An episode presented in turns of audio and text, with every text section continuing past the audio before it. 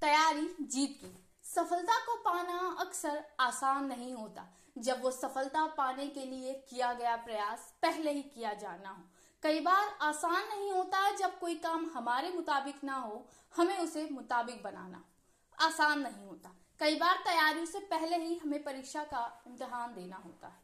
कई बार जीवन में हर चीज़ हमारे मुताबिक हो, ये बिल्कुल ज़रूरी नहीं होता। इसके बावजूद कुछ लोग होते हैं जो हर काम को अपने मुताबिक करते जाते हैं। जो समय से दो कद आगे बढ़ जाते हैं, जो अनुमान लगा देते हैं हार और जीत का, जो समय को भी अपने साथ झुका लेते हैं। वही एक दिन, वही एक दिन सफलता को पा पाते हैं। जीवन में हर चीज़ मिल जाए, ये ज़रूरी नहीं होता, लेकिन जीवन में सफलता को पाने के लिए जो एक कोशिश कर जाते हैं, वही जीवन को पा जाते हैं। आज इस तकनीकी के युग में बहुत ज़रूरी हो गया है खुद को बेहतर बनाना इंस्टेंट वर्क इंस्टेंट माइंड और इंस्टेंट कैपेबिलिटी रखना, किसी भी काम को करने में उतनी ही शिद्दत देना जितना तुम उसे तैयारी के बाद करने वाले थे, आज हर काम को बेहतर करने के ढंग को सीखना ज़रूरी है।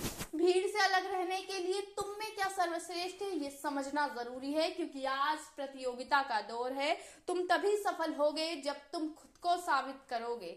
लोग क्या कहते हैं, इससे नहीं, तुम खुद से खुद का पैमाना निश्चित करोगे। यही है सफलता सफलता की रेखा, जिसे जो पार करेगा, वही एक दिन सफलता का परचम लहराएगा।